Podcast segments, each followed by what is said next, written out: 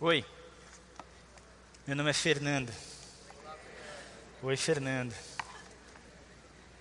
É muito bom a gente poder estar de novo aqui para falar sobre essa série Encontros com Jesus. A gente já viu ah, muitos encontros legais, muita coisa bonita acontecendo na vida de gente comum como eu e você, que por encontrarem Jesus tiveram as suas vidas totalmente transformadas. O livro que a gente está indicando é esse livro do Timothy Keller, chamado Encontros com Jesus. Ah, nem todos os encontros que estão no livro a gente falou aqui hoje. Agora pela manhã especificamente a gente vai falar de um deles que está no livro, que é o encontro de Marta, Maria e, e Lázaro. Mas é um livro que, que realmente é muito bom. Eu fui essa semana para Fortaleza, na igreja do pastor Armando Bispo, que estava com a gente aqui na Target para uma conferência. Ah, do Celebrando a Restauração lá, e uma pessoa aqui da igreja foi junto comigo, na verdade ele chegou um pouquinho depois, e ele falou para mim, falou assim, nossa Fernando, eu, vi, eu fui lendo no, no avião, estava lendo, estava quase terminando o livro, como o livro é bom, então vale realmente a pena. A gente tem algumas formas da gente aprender mais sobre Cristo, e a, uma, a grande que a gente tem, assim, uma forma excelente é através da leitura, leitura de livros e leitura da Bíblia também. Essa aqui é uma Bíblia, então, que a Sociedade Bíblica fez para a nossa igreja, está um preço muito legal, e você pode comprar também para dar de presente, ah, a gente sugere isso para você. Tá bom? Então, hoje a gente vai falar sobre o encontro de Lázaro, na verdade, Marta, Maria e Lázaro. Eram três irmãos ah, que eram muito próximos de Jesus, era uma família bem perto mesmo de Jesus. Sabe aquele pessoal que você passa o Natal em casa? Ou aquele pessoal que você vai assim no ano novo, sabe aquela pessoa chegada mesmo tua, o teu, teu irmão, teu, teu amigo, que a Bíblia fala de amigos mais chegados que irmão.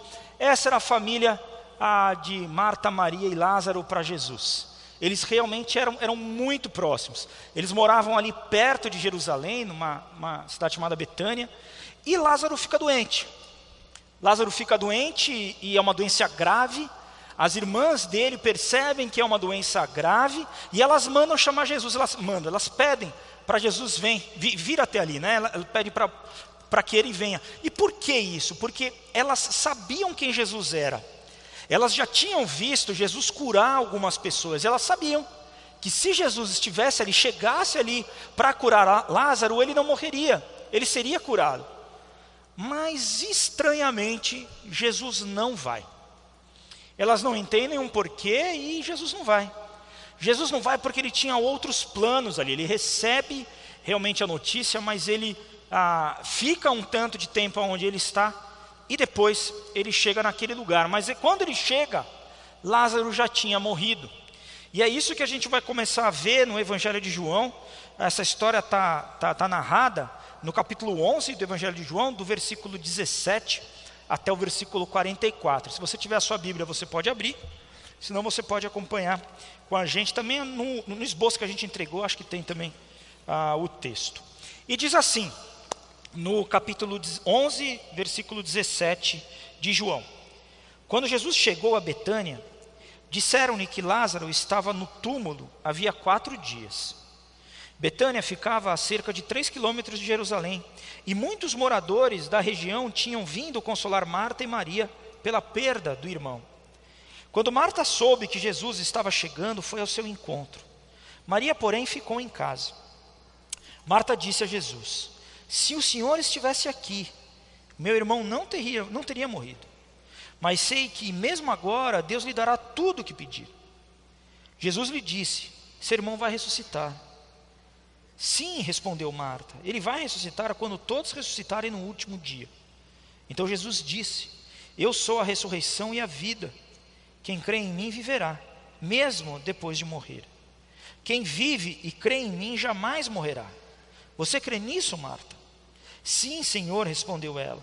Eu creio que o Senhor é o Cristo, o Filho de Deus, aquele que veio ao mundo da parte de Deus. Em seguida voltou para casa. Chamou Maria à parte e disse: o mestre está aqui e quer ver você. Maria se levantou de imediato e foi até ele. Jesus ficou, eh, tinha ficado fora do povoado, no lugar onde Marta havia se encontrado com ele. Quando as pessoas que estavam na casa viram Maria sair apressadamente, imaginaram que ela ia ao túmulo de Lázaro chorar e a seguiram. Assim que chegou ao lugar onde Jesus estava e o viu, caiu aos seus pés e disse: se o Senhor estivesse aqui, meu irmão não teria morrido.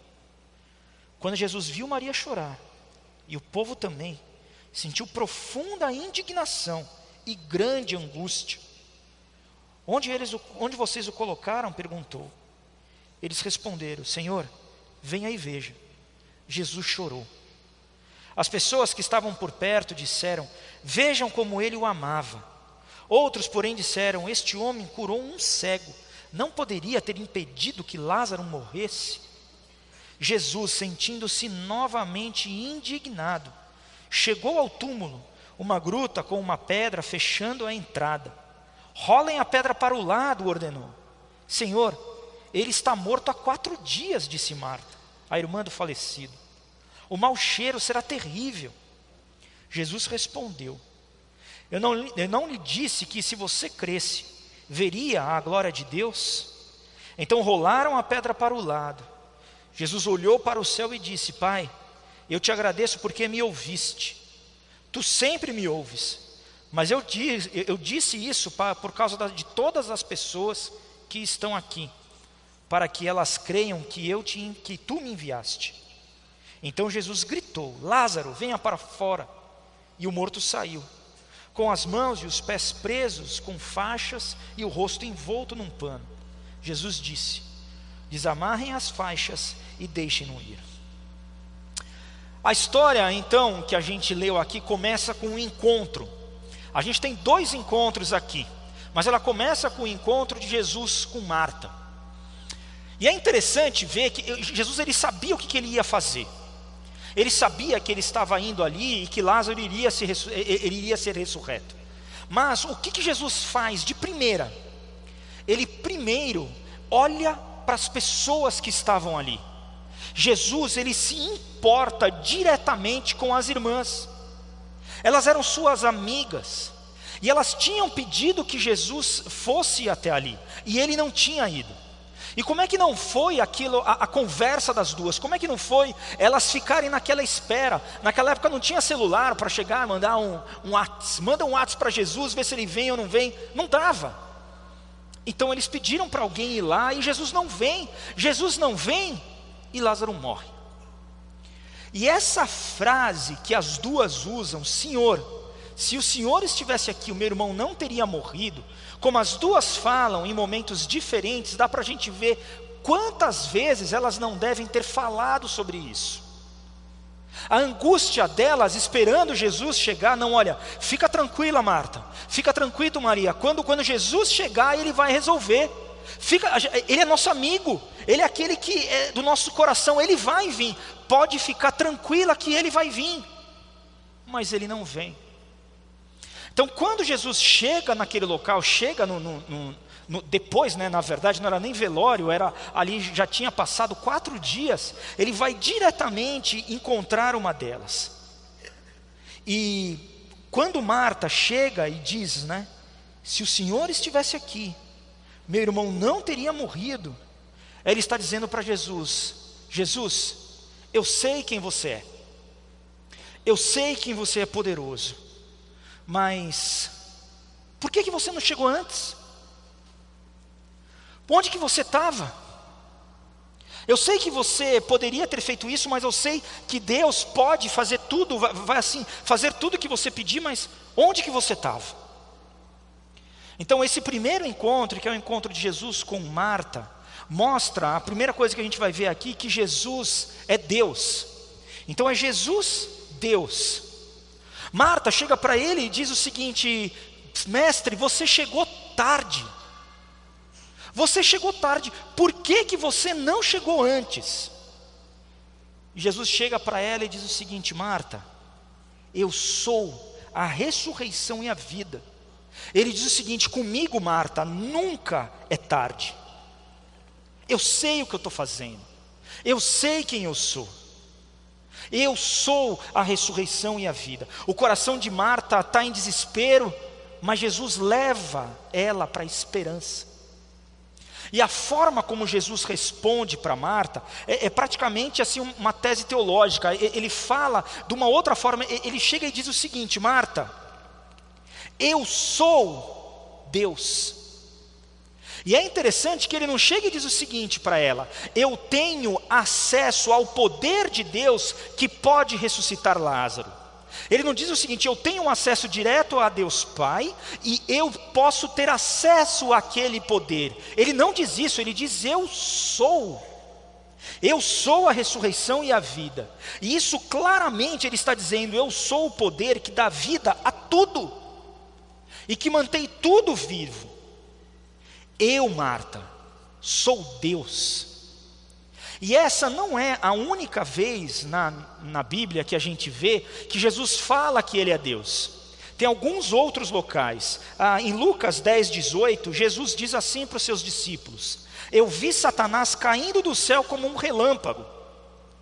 Então o que, que ele estava dizendo? Olha, eu estava lá. Quando Satanás é, traiu a Deus e, e fez aquilo que fez, tal, eu vi quando que foi. Eu estava lá. Em Marcos dois, cinco, Jesus diz que Ele pode perdoar pecados, e somente Deus pode perdoar pecados. Jesus diz em relação ao paralítico, ao ver a fé que eles tinham, Jesus disse ao paralítico: filho, seus pecados estão perdoados. E em João oito, cinquenta e oito, ele usa a forma como que Deus se manifestou no Antigo Testamento, que é aquela forma do, a, a palavra eu sou. Jesus respondeu ali para os judeus que estavam junto com eles: eu lhes digo a verdade, antes mesmo de Abraão nascer, eu sou.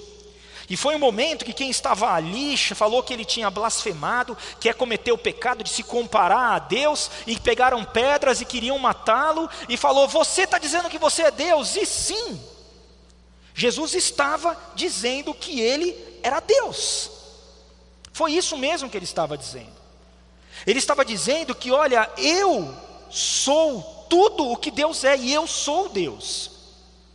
Existe uma ideia hoje em dia que Jesus foi um bom homem, Jesus foi um grande líder, e a gente tem livros escritos, ah, o maior líder que já existiu e tudo mais, simplesmente dizendo que ele teve boas ideias. Mas esta forma de dizer que Jesus foi aquele que só teve boas ideias não é ser justo com quem Jesus falou que ele era. Porque vendo e lendo aquilo que Jesus dizia de quem ele era, só tem duas possibilidades. Ou você acha que ele era um total maluco, maluco, igual aquele que fala, né, meu pai, como é que é o nome dele? O Henrique Cristo, maluco. Ou você fala para o cara que, meu, ou você vai para o hospício, ou você realmente é Deus. Não tem outra alternativa. Porque ele não era alguém que simplesmente dizia, eu tenho boas ideias. Não, ele declarava o seguinte: eu sou Deus. E ele foi o único líder religioso que fundou uma religião, né, assim, grande, disse que era Deus e as pessoas acreditaram. Sabe por quê? Porque uma pessoa que se diz divina, uma pessoa que se diz iluminada, uma pessoa que se diz sendo enviada por Deus e não é Deus, sabe o que acontece com ela? Ela vai errar. Porque o ser humano, ele é falível. E todos nós temos características normais humanas, como egoísmo, como impaciência, como raiva incontrolável, como orgulho. Então não dá. Sabe aquela, aquele ditado que a gente diz que de perto ninguém é normal? O que, que quer dizer isso? Sabe quem realmente me conhece? Os meus pais. Quem me conhece? A minha esposa, os meus filhos, quem está do meu lado. Aquelas pessoas que vivem comigo, essas são aquelas que realmente me conhecem. E de perto, realmente, vocês vão ver que eu não sou lá tão bonzinho assim. O meu pai é uma das pessoas mais santas que eu conheço, mas eu sei os seus problemas. Eu só o conheço há quarenta e um anos. Por quê? É assim mesmo. Agora, as pessoas que estiveram do lado de Jesus, junto com Ele, viveram junto dEle, disseram: Ele é Deus. E eu fico, eu fico imaginando como deve ter sido chato ser irmão de Jesus ali na adolescência. Mãe, foi ele! Você sabe, Tiago, que não foi. Imagina. É. Agora, não sei se vocês sabem, mas quem escreveu a carta de Tiago, lá no, no final do, do, do Novo Testamento, foi irmão de Jesus. O Tiago, que era discípulo, aquele que era irmão de João, morreu muito cedo. No livro de Atos conta isso, logo no início ele morreu. Então quem escreve esse livro, essa carta, é Tiago, irmão de Jesus. E o irmão dele disse, ele é Deus. Ele é Deus.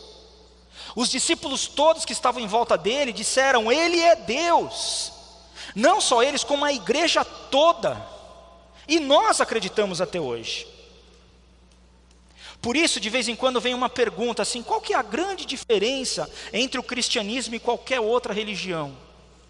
Qual foi o Deus que se fez homem, morreu e ressuscitou por nós? Jesus, essa é a diferença.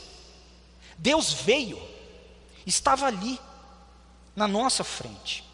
Então esse encontro de Jesus com Marta mostra a divindade de Jesus. Mostra dizendo, Jesus é Deus. E, mas o segundo encontro dessa história, o encontro com Maria, mostra uma coisa totalmente diferente. No versículo trinta e dois a gente lê assim, assim que chegou ao lugar onde Jesus estava e o viu, caiu a seus pés e disse, se o Senhor estivesse aqui, meu irmão não teria morrido. Quando Jesus viu Maria chorar e o povo também, sentiu profunda indignação e grande angústia. Onde vocês o colocaram? Perguntou. Ele respondeu, Senhor, venha e veja. Jesus chorou. O segundo encontro, o encontro com Maria, mostra Jesus, homem. O primeiro encontro com Marta mostra toda a sua divindade. E o segundo encontro com Maria mostra toda a sua humanidade. Maria era totalmente diferente de sua irmã. Marta era aquela líder. Marta era aquela que chegava e dizia e falava. Marta era, era a líder da casa. Maria não, Maria era o coração. Maria era a emoção. Tanto que a gente vê que os amigos estavam em volta de Maria, estavam cuidando dela. E quando Maria sai, eles vão atrás. Poxa, ela, ela deve ter ido chorar. Maria, a Marta, ela questiona Jesus. Maria adora Jesus. A gente vê que cada uma delas teve uma atitude diferente. Mas sabe o que é mais legal? Que Jesus se preocupa e se importa com as duas. E de forma diferente, porque ele sabe que elas são diferentes. No primeiro momento a gente olha as duas, a gente fala, ah, Maria que teve assim, a atitude correta. Mas não as duas tiveram. Sabe por quê? É normal no ser humano, como, os, como a gente, como cada um de nós, às vezes a gente questionar e às vezes a gente adorar. E sabe o que Jesus faz? Eu acolho as duas. Venha, eu acolho. Ele atende as duas. Não tem problema nem em questionar, nem em adorar. Cada pessoa, ela age de uma forma específica. Em todas elas, Deus nos acolhe. E Jesus sabia que as duas irmãs estavam angustiadas. E elas precisavam ser ouvidas. Por isso que ele trata cada uma de forma diferente. Mas tem uma pergunta que vem na nossa cabeça. Ele tinha acabado de mostrar que ele era Deus. Como eu falei aqui, ele tinha acabado de mostrar toda a sua divindade e diversos textos falando, dizendo, olha, eu sou Deus. Então como que pode Deus chorar diante daquela situação? Parece que é uma pessoa diferente, como assim? E o que que Jesus está mostrando ali?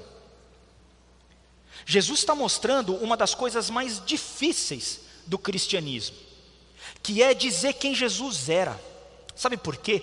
A gente tem uma forma de pensar bem cartesiana, bem quadradinha. A gente tem uma necessidade de classificar tudo. Não, quem que você é? Não, você está aqui, está lá. Tão, então, Jesus ou era Deus ou Jesus era homem. Ainda mais no tempo que a gente está tão polarizado, né, de direita e esquerda. Aqui não, ou você é de direita, ou você é de esquerda, ou tal, tal, tal. Não, então, quem era Jesus? Jesus, onde que Jesus estava? Mas Jesus, ele era único. Ele foi um ser único. E o encontro com Marta mostra toda a sua divindade, o encontro com Maria mostra toda a sua humanidade. Mostra como ao mesmo tempo Jesus era Deus e Jesus era homem. E não é alguma coisa assim, cinquenta por cento Deus e cinquenta por cento homem. Não, é totalmente Deus e totalmente homem. A gente vê nele a divindade de Deus unida com a vulnerabilidade humana. Jesus é um conosco. E ali naquele momento, ele sente o poder terrível da morte. Ele sente o poder terrível da dor de você perder uma pessoa que você ama. E ele sente a nossa dor. No encontro com Marta, Jesus ele fala sobre o ministério da verdade. Ele usa a razão. Ele chega e diz: eu sou a ressurreição e a vida. Ele pega Marta, sacode ela e fala: eu sou Deus. Ele mostra quem ele era na sua divindade. E isso era o que Marta realmente precisava. Agora com Maria, ele usa o ministério das lágrimas. Ele chora junto com ela. A humanidade de Jesus faz com que ele esteja em uma posição suficientemente baixa para se identificar com Marta e chorar com ela. Para poder se identificar com cada um de nós e chorar conosco. E é exatamente isso que Maria precisava naquele momento. E todos nós aqui, às vezes na nossa vida, vamos precisar do ministério da verdade, vamos precisar de ter a razão, vamos precisar de entender quem Jesus é em toda a sua divindade. Mas em outros momentos da nossa vida, nós vamos precisar de alguém que esteja ao nosso lado, chorando a nossa dor junto conosco. E esse também é Jesus. Mas não para por aí. Não para aí. E daí vem o terceiro ponto que a gente vai olhar, que é uma vida por outra vida. Jesus sentindo-se novamente indignado. E essa palavra é isso mesmo, ele estava louco da vida. Ele estava totalmente indignado. Ele chega ao túmulo, grita: rolem a pedra, e pede para Lázaro sair. E por que que ele estava tão indignado? Qual que era a grande indignação dele? Será que era aquele momento, era com as pessoas, ou o que que era? Na verdade, ele estava totalmente indignado e transtornado pela morte. Nesse momento, ele mostra que não dá para se acostumar com a morte. Sabe por quê? Porque a morte ela não deveria existir. A morte literalmente é uma desgraça. A morte é a consequência do pecado. Nós não fomos feitos para morrer. E ele estava ali diante da morte. Ele estava ali diante da morte de Lázaro. Ele estava vendo que a morte daquele, daquele amigo dele tinha feito na vida de tantas pessoas. A tristeza que estava ali, mas ele também estava diante de uma outra morte. Ele estava diante da morte dele. Porque ele sabia que se ele ressuscitasse Lázaro, ele iria morrer.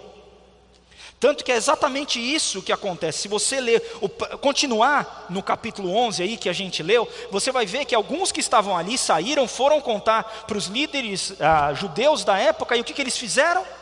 Eles começaram a planejar a morte de Jesus. Ele sabia o seguinte: para Lázaro voltar à vida, eu vou precisar enfrentar a morte. O preço de ter ressuscitado Lázaro foi a sua vida. Jesus trocou a sua vida, a sua vida perfeita, a vida que dá tudo, pela vida de Lázaro. A vida perfeita foi dada pela vida de um pecador. Agora imagina o seguinte, que você vai ter que fazer uma escolha de quem que você vai sacrificar. A minha filha, ela tem treze anos e ela tem xadrez na escola. Deu um dia eu estava lá jogando xadrez com ela, não sei o quanto você já jogou xadrez, mas a peça mais valiosa no xadrez, a pedra, a peça, é a rainha. E a que menos vale é o peão. Na hora da escolha ali, alguém você, alguma peça você vai precisar sacrificar. Quem que você sacrifica? A, a rainha ou o peão? É óbvio, é o peão. Agora imagina Deus tendo que escolher. Eu vou escolher a vida de Jesus, a vida perfeita, a vida daquele que faz tudo o que eu peço, aquele que é meu filho amado, ou a vida de Lázaro? Ele vai escolher entre a vida de Jesus, a vida perfeita, ou a vida do Lucas, ou a vida da Alessandra, ou a vida do Tiago, ou a vida do Fernando? A lógica óbvia humana é dizer que ele vai poupar a vida de Jesus. Ele tem a vida perfeita, ele é muito, valio, muito mais valioso, ele é a pedra que vai resolver tudo, é óbvio. Mas não é isso que ele faz. A vida perfeita de Cristo, ela é entregue em troca da vida de Lázaro e da vida de cada um de nós. Deus olha para a dor que a morte causa na vida de cada um de nós. Ele diz: Jesus, vai lá. E Jesus, ele estava totalmente indignado, porque ele não ia enfrentar a morte no campo das ideias. Ele não ia falar: ah, eu vou morrer por eles. Não, ele enfrentou a morte. Sabe quando ela encarou aquela de frente, olhou: agora eu vou. Eu vou te vencer, para que todos eles tenham vida. Nenhum de nós precisamos, na luta contra um pe- o pecado, enfrentar a morte. Ele precisou. E ele não fez isso como Deus. Ele fez isso como homem.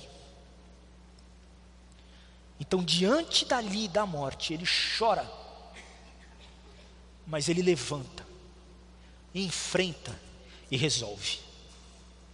Ele resolve e extermina, termina com a maior inimiga de cada um de nós.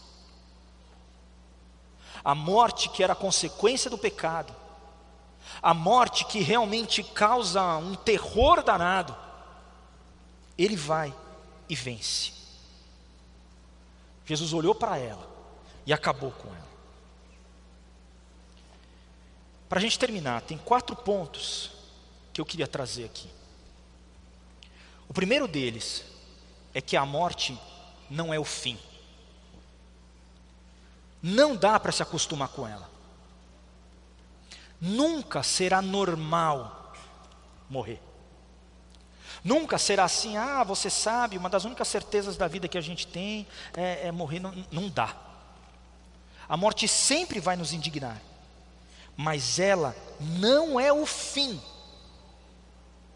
Ela não é o seu maior inimigo. A morte foi vencida por Cristo. Segundo ponto: mesmo que você morra, há vida após isso. A ressurreição de Lázaro, a ressurreição da filha de Jairo, nos mostra que há vida após isso. A morte não é o fim. E mesmo que você morra, há vida depois disso. Terceiro ponto é: viva nesta esperança. Viva desta forma. Nós vamos sim enfrentar a morte, nós vamos sim enfrentar a dor, mas não termina. Nós temos esperança em Cristo. Ele venceu tudo isso. E o quarto e último ponto: depois de você ter recebido a vida perfeita de Jesus pela sua vida, o que que você vai fazer? Depois de ter entendido que Jesus enfrentou realmente a morte, como uma pessoa, como um ser humano, ele entregou a vida perfeita. Deus Pai entregou a vida perfeita de Jesus por você. para que você pudesse ter vida. O que que você vai fazer com isso?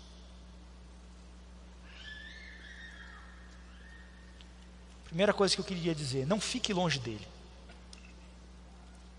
Não fica longe dele. Se ele fez tudo isso por você, quanto mais ele não vai te dar?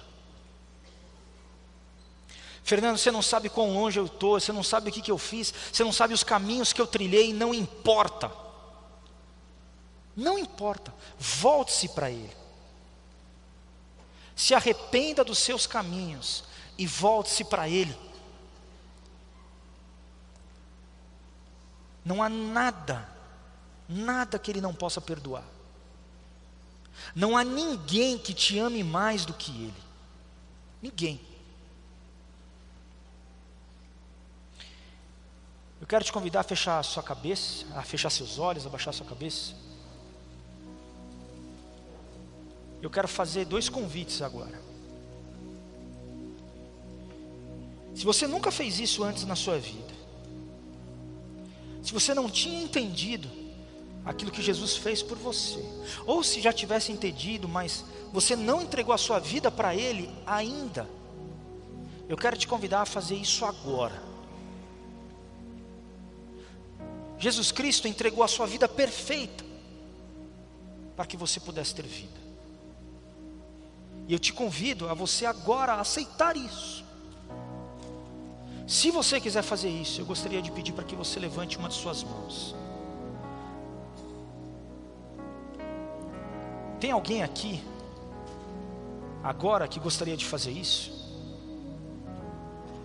Tem alguém aqui que gostaria agora de entregar a sua vida? Amém? Deus te abençoe.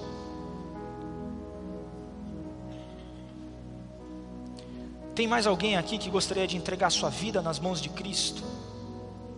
Amém? Deus te abençoe. Amém? Deus te abençoe.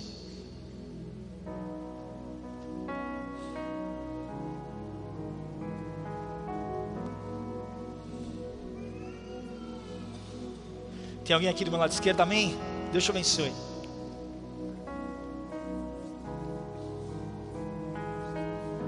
Mais alguém gostaria de entregar? Amém? Lá atrás. Deus abençoe vocês dois. Amém? Deus te abençoe.